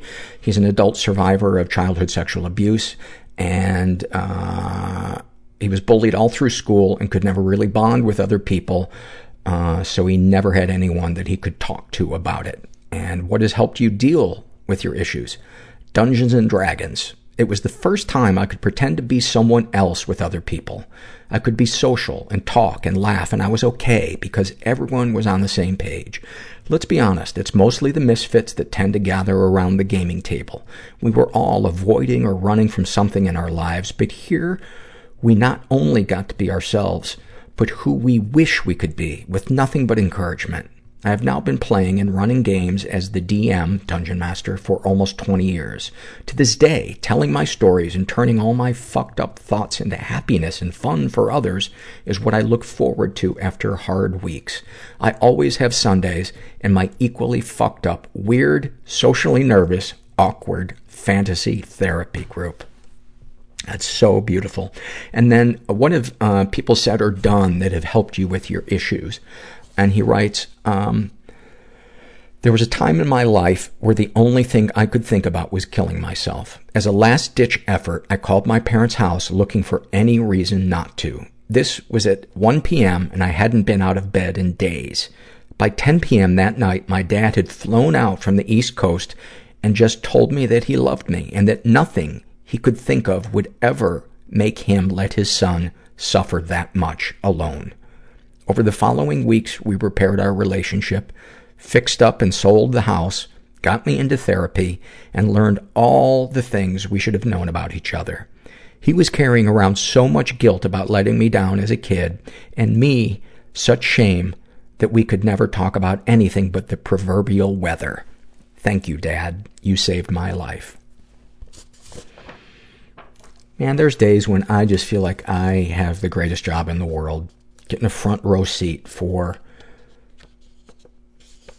people's most important moments, whether they're sharing it through a survey or sitting in front of me on the microphone. Um, this is a Shame and Secret survey, and this was filled out by a woman who calls herself Bi Mom, and as in BI, and she is um, in her 20s, uh, raised in a pretty dysfunctional environment, identifies as bisexual. Um, ever been the victim of sexual abuse? Some stuff happened, but I don't know if it counts. Uh, I had a few occasions with cousins and neighbors where I did what they wanted me to do because I was afraid to say no. We were all kids, so I don't know that it counts. Uh, she's been emotionally abused. My mom is crazy, and even though I have five older siblings, I'm the one she always singled out because I wasn't as religious as she thought I should be. She would intentionally make me cry as much as she could. Um, you need to read the part of the Bible where Jesus encourages people to make their children cry really hard. Uh, but only when no one was around. So the few times I did try to talk about it, I sounded like a whiny kid. Any positive experiences?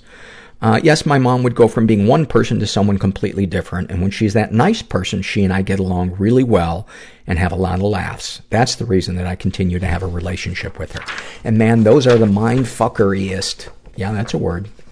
I just made it up, but it's a word, uh, relationships Because it's hard to relax.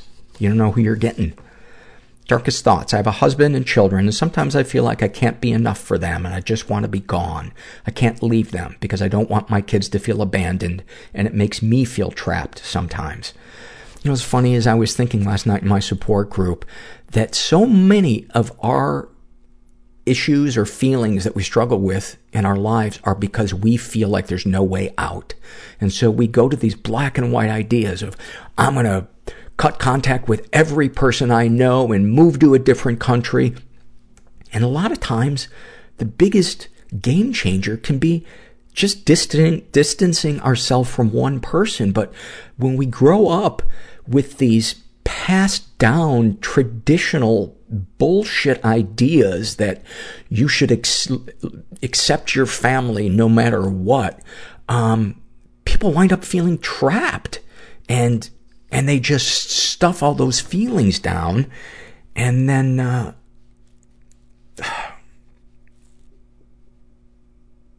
if we can find a way if we can just reflect on what it is that we're feeling cornered about and examine the things that we've said, no, I'm never going to do that, that would, you know, upset so and so, that's a good time to look at all of those things that we thought we would never do.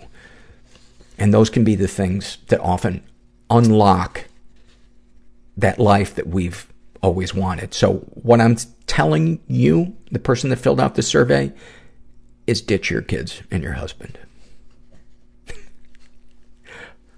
Of course, I'm kidding about that last part. Darkest secrets. I smoked pot while pregnant with my first child. He's now in school and really smart, but has had a hard time making friends, and I still feel like any time anything is wrong with him, it's because of that. It's my deepest shame. If, if that is as deep, uh, as your shames get, you're doing pretty good. You're doing pretty good. And yeah, while I certainly, uh, you know, am not gonna high five somebody that smoked weed while they were pregnant, um, you know, I, well, first of all, if you want to, I don't know what effects smoking pot can have on a kid, but you might want to go into his bedroom and listen to the music that he's playing or grab his iPod. And if a bulk of the music he's listening to has 20 minute solos in it, you fucked him up. I've yet to meet somebody that enjoys a jam band that doesn't smoke weed or drop acid. Cause really, that's the only way a human body can tolerate a 20 minute solo. Uh, sexual fantasy is most powerful to you. I don't have many sexual fantasies, and what I do have, uh, my husband is pretty willing. What? Oh, God. 1940s therapist wants to know what pot is. It's uh, marijuana. Oh, you mean reefers? Yes. Yes, reefers. You should be killed for using reefers. Well, you know, people don't believe that, uh, you know, marijuana is that, that dangerous anymore. So I think you're, you're a little out of touch. Listen, let me talk to that gal. Uh, th- this was an anonymous survey, and I don't think there's any way that you're going to be able to get in touch with her. Here's what a gal has to do for her fella.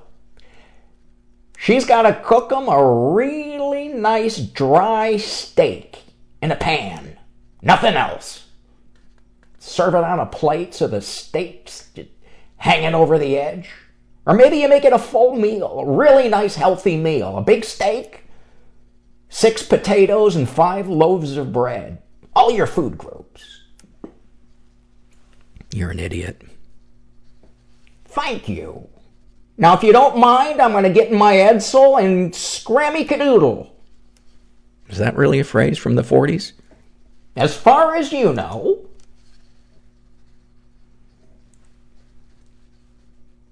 I apologize. Continuing. I don't have many sexual fantasies, and when I do have, my husband is pretty willing to indulge in, at least for a while. It's nice to know that he and I share that.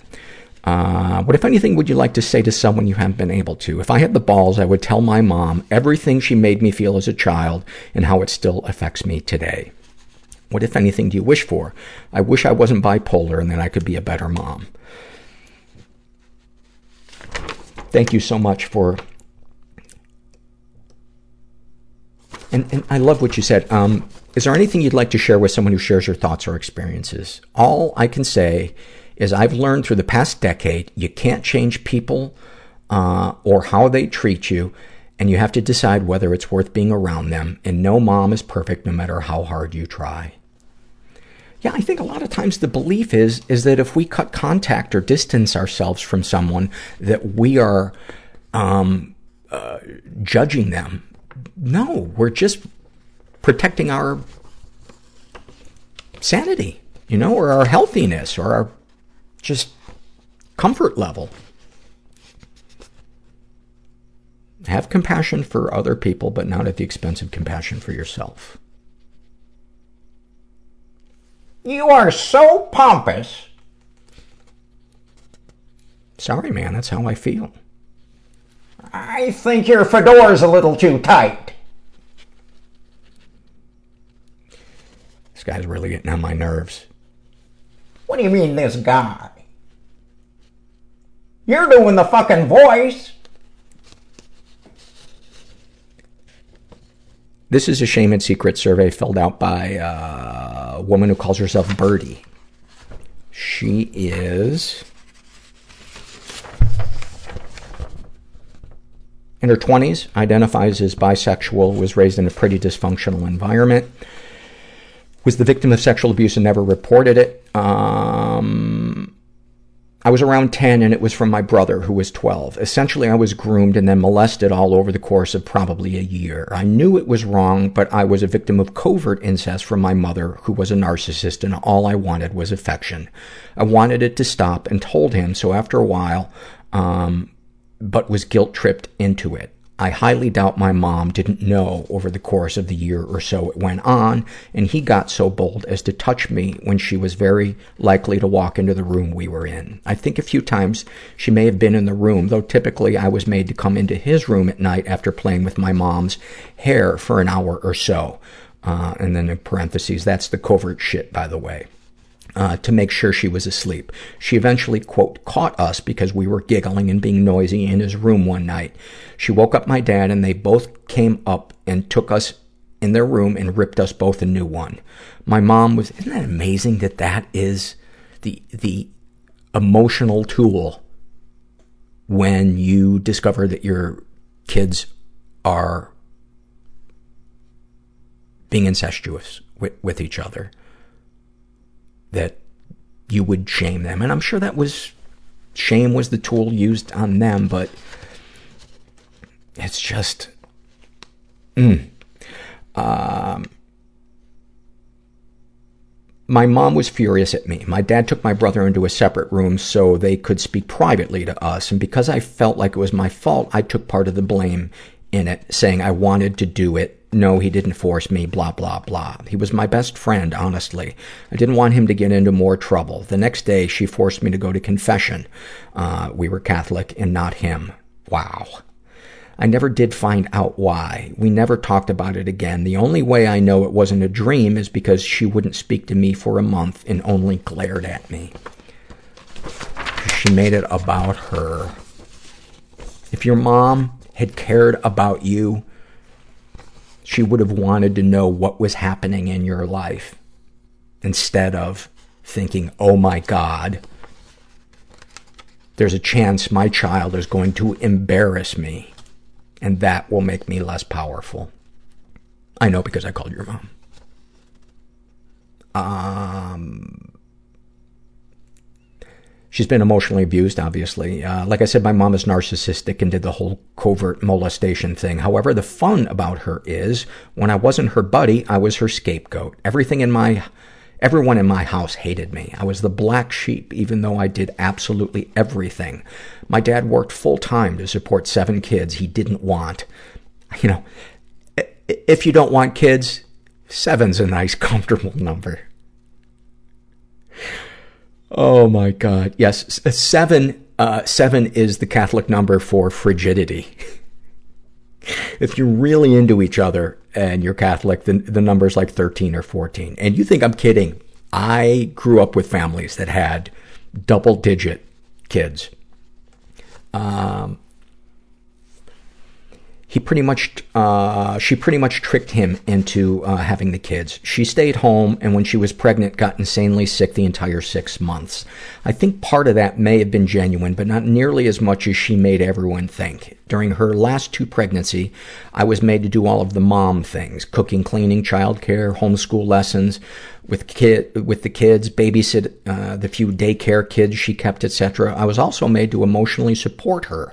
She made me rub her feet, play with her hair. She cried on me all the time. The list goes on. It's hard to put it all down on paper at once, but over the course of my life in that house, I was gaslit by her, constantly put down about my looks, even though I'm honestly really pretty and was then too. I was not allowed age-appropriate grooming, such as shaving or bras, and when I finally got them, it's because I fought her tooth and nail, and then the experience that was supposed to be a fun mother-daughter thing was tarnished. Uh, all of my achievements were minimized, and I was not allowed to leave the house long enough to form friendships until eighth grade when I was finally able to go to public school. Um, wow. You experienced the narcissism uh, buffet. Uh, any positive experiences with people that abused you? Yes, especially from the sexual abuse. The hardest part is I love my brother. He went through a lot of shit in that house too. And although I blame him for doing that to me, I don't think he knew better. I just wish someone would address it. But before, during, and after, for a long time, uh, we were best friends. I mean, he was my partner through all of the hell we both went through, even though he was my mom's favorite for a long time. I would be interested to know what um, went on between your brother and your mom.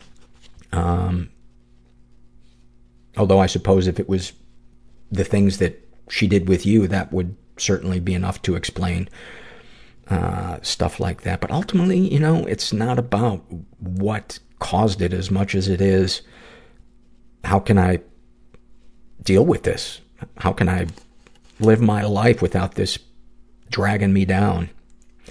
Um,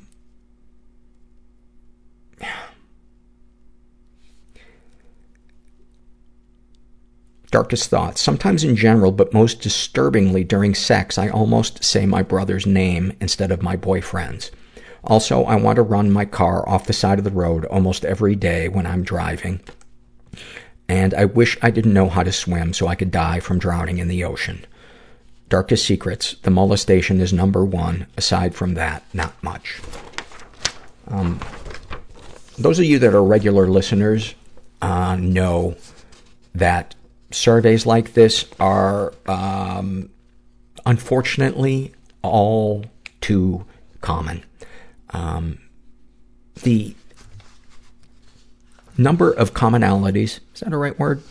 Between the surveys I have to read, um, this portion of the show is striking. Striking. Um,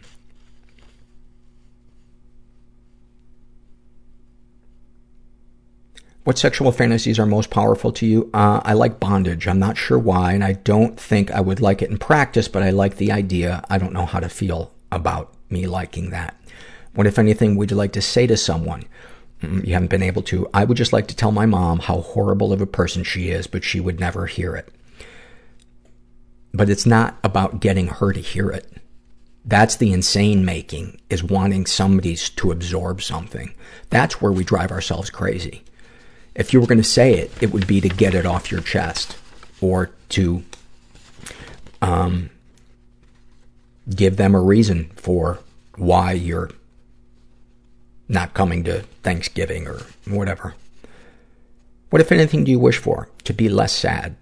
Have you shared these things with others? Only one, my best friend, and it went okay because we're very open with each other. I tell him everything, and he does the same, and we do our best to support each other. How do you feel after writing these things down? Tired. Is there anything you'd like to share with someone who shares your thoughts or experiences? God, I'm sorry. I really am. Intimacy will be hard and trust won't come easily, but I really hope you find your person, the one who you can open up a little bit more to. They are very special, and they don't even have to be a partner, just a friend or even a therapist, someone who makes you feel safe and heard. Thank you for that. And I hope, I hope you experience the healing that, um, that you deserve. It sucks to go through life feeling sad all the time. It really sucks. I live that. I live that, and it's a fucking hell. Uh, this is a Shame and Secret survey filled out by a guy who calls himself Nick, and he is straight in his 30s, raised in a totally chaotic environment. Oh, uh, underneath straight, he writes, I have an attraction to certain men that I'm not sure is entirely sexual. Uh, ever been the victim of sexual abuse? Um, when I was, uh, he writes, some stuff happened, but I don't know if it counts. When I was 13, my 12-year-old stepbrother suggested we compare our genitals. I was a late bloomer and wouldn't hit puberty until a year later. Though he was younger, he was bigger, stronger, and physically more mature than I was. At the time, my penis uh, was small. I'm what you would call a grower. When he saw this, he laughed. To make matters worse, his dad came into the room and saw us. Uh, we were in bed under the covers. I was completely humiliated. Uh, he's been emotionally abused. Uh, the same stepbrother mentioned, uh, uh, I b- before, uh, bullied me a lot. Looking back, I feel he had totally dominated me and felt absolutely powerless to do anything about it. I, he also treated my mother, an alcoholic, like shit. One time, he picked the lock to her bedroom to find her passed out, stark naked, her marital aids lying next to her. I don't remember this clearly, but I'm pretty sure he quote, jokingly used one of them on her. Again, I felt absolutely powerless to do anything about it. Wow. Wow. That is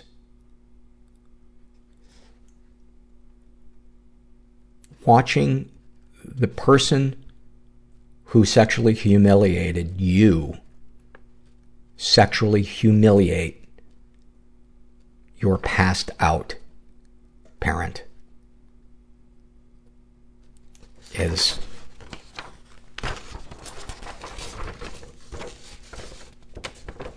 I don't even know what the right term is. Sexually humiliate? Is it rape? Whatever. It, it, that's a great phrase. Rape. Whatever. That'd make a great t-shirt, wouldn't it? Fucking asshole. Oh. Why am I being hard on myself? Because I'm afraid you're going to be hard on me. That's what it always comes down to, is I'm afraid you're going to judge me and you're going to leave and I'm going to die penniless and misunderstood and alone and filled with regret and what ifs. And I'll have like just a bad, like, like homeless rash and, and like those shoes where you go, oh my God, I can see their toes. I actually had a pair of shoes do that when I was out of town in Toronto a couple of years ago. Both sho- both shoes, front of them just blew out. Fucking Hobo City. And I was on the Greyhound bus. Yeah.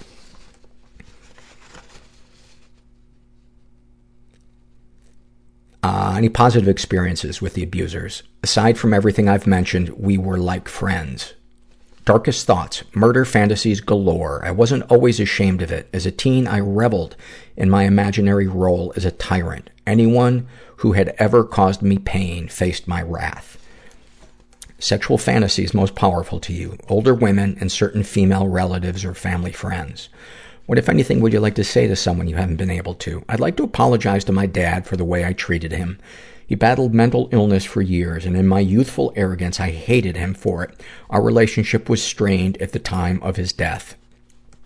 That has to be a really, really hard thing to, um, to make peace with. Uh, not because, you know, uh, you're a terrible person for doing it, um, but that, that feeling of, uh, not having made peace with, um, a complicated relationship in your life.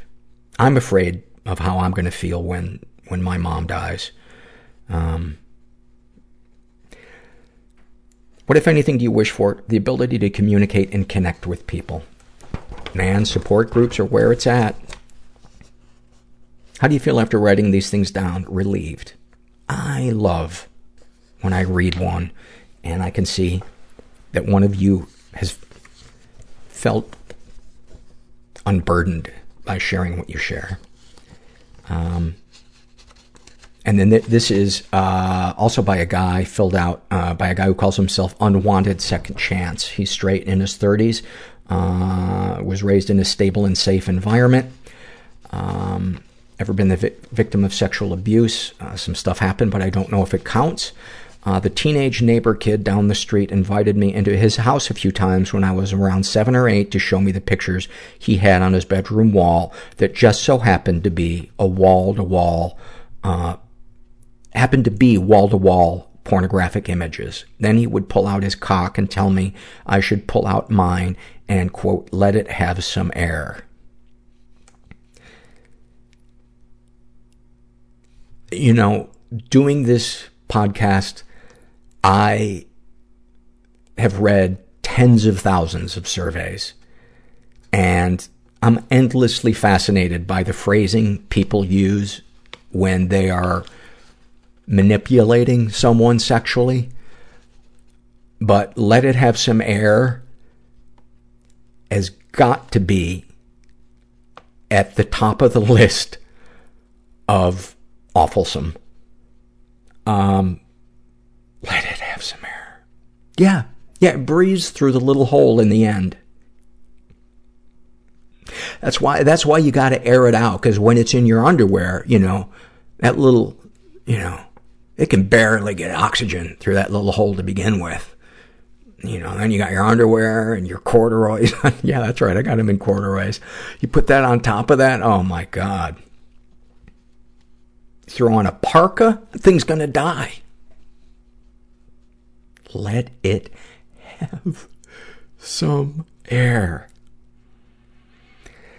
I'm not sure if I ever did, and I'm pretty sure he never touched me, and I don't think I ever touched him, but looking back, it seems terribly inappropriate and could have gone badly quite easily. I don't think I'm scared, I'm scarred from the experience, but there must have been some subconscious effect on my sexuality and later feeling of inadequacy and not measuring up.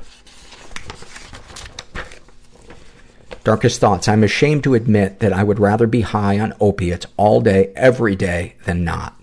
I've been clean and I've been on, and I've been a full-on daily using addict. And if it were financially and societally possible, I would use an ever-increasing amount of dope for the rest of my life. Darkest secrets. I was in the hospital last year uh, after an aneurysm ruptured, leaving me blind and unable to speak due to a brain injury uh, brought on by my blood loss, nerve damage from a stroke, and had to have 18 inches of my bowel removed due to blood loss as well. I fantasize about being able to go back to that time where I had nothing to do but stay alive and people would come see me, care for me, and show me that they love me. I felt loved there more than at any other time in my life. A huge part of me wishes I died in that accident, but no, no one that loves me can understand why I would want to do that to them. Let me tell you, every fucking person listening to this probably understands that. It's one of the most common things I read in these surveys that people fantasize about is having something go wrong with them so that people can surround them and care for them and show them love. And that's what a support group is. That's what's so awesome is you don't have to have a broken leg.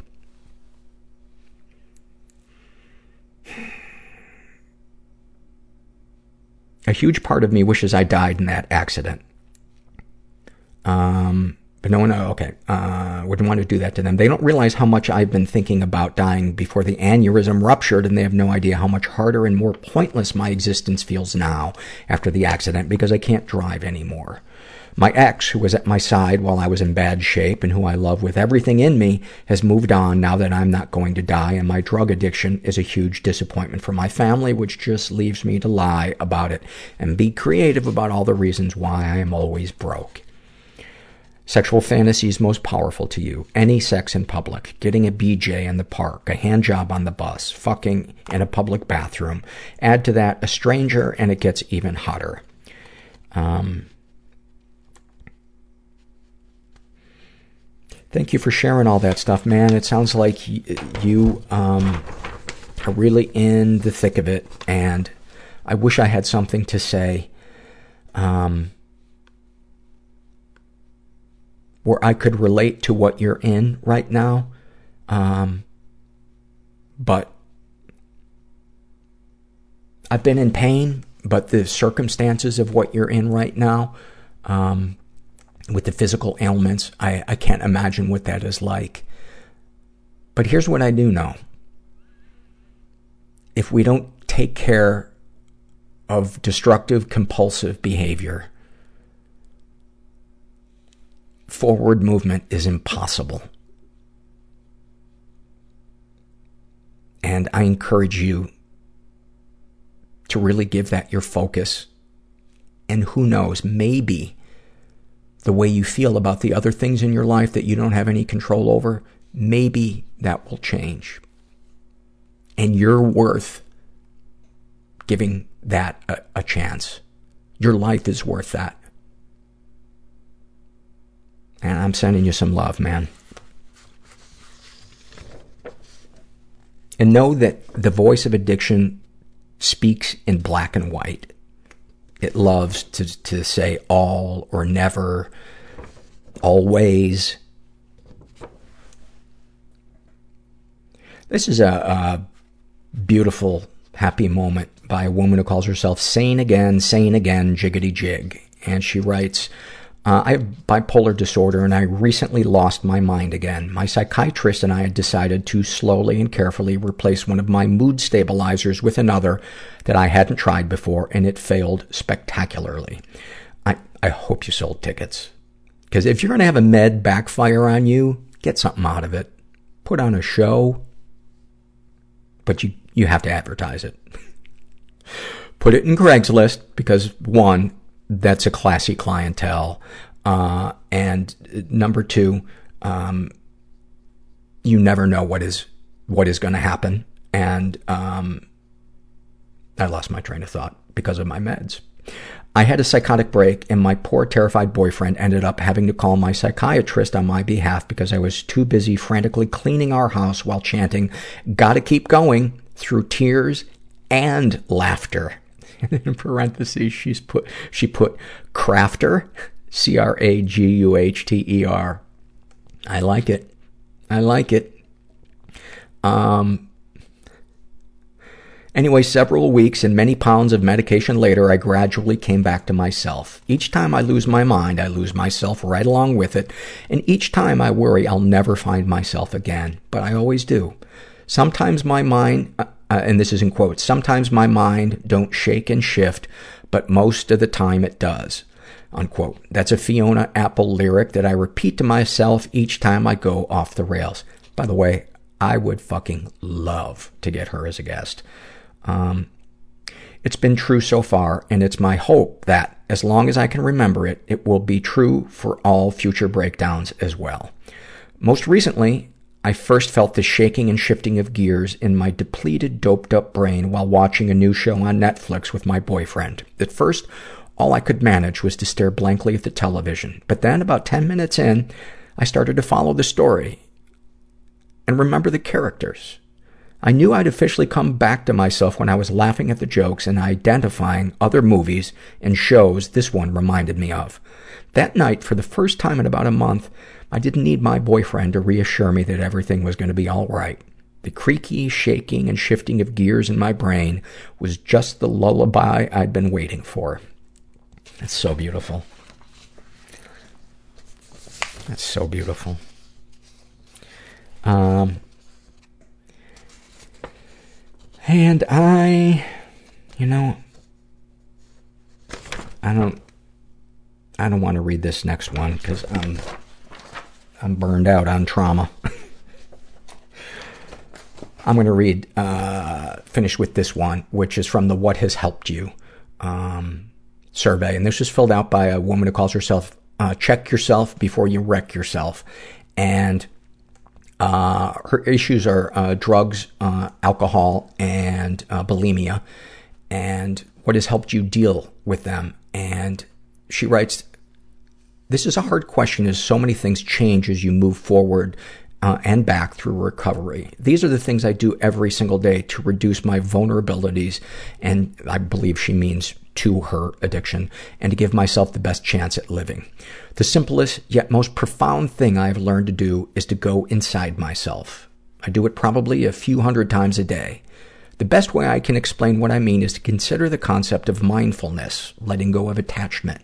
Going inside myself requires mindful attention. Yes, but it's important um, yes, but it's important for me to create attachments too. I take it a step further and add some specific intentions. For example, I've taught myself to do a super fast body scan to identify any sensations, emotions, if I can, and then I listen for, for me. Uh, the inside me. I actively try and find her. I can now just go inside myself and connect instantly no matter what I am doing or where I am. The general feeling I get is surprise and happiness, and I'm not scared of my emotions anymore. Yay! Exclamation point. Uh, I disconnected from my body when I was such a young girl. As I grew up, I used everything I could to stay perpetually numb. Eating, barfing, drinking, drugging, medication, hibernation, uh, dedication. For many years, I never felt an emotion. I could not identify a single emotion or sensation in my body when I first arrived at the eating disorder hospital five years ago. I was incredulous. After a few months, I really started to get the hang of going inside myself and connecting and noticing my body. I started off listening to 10 minute guided meditate, guided mindfulness meditations a couple of times a day. It's easy. Headphones, press play, and follow the guided words. It's not easy to do at first. Sometimes the pain I was really feeling took my breath away.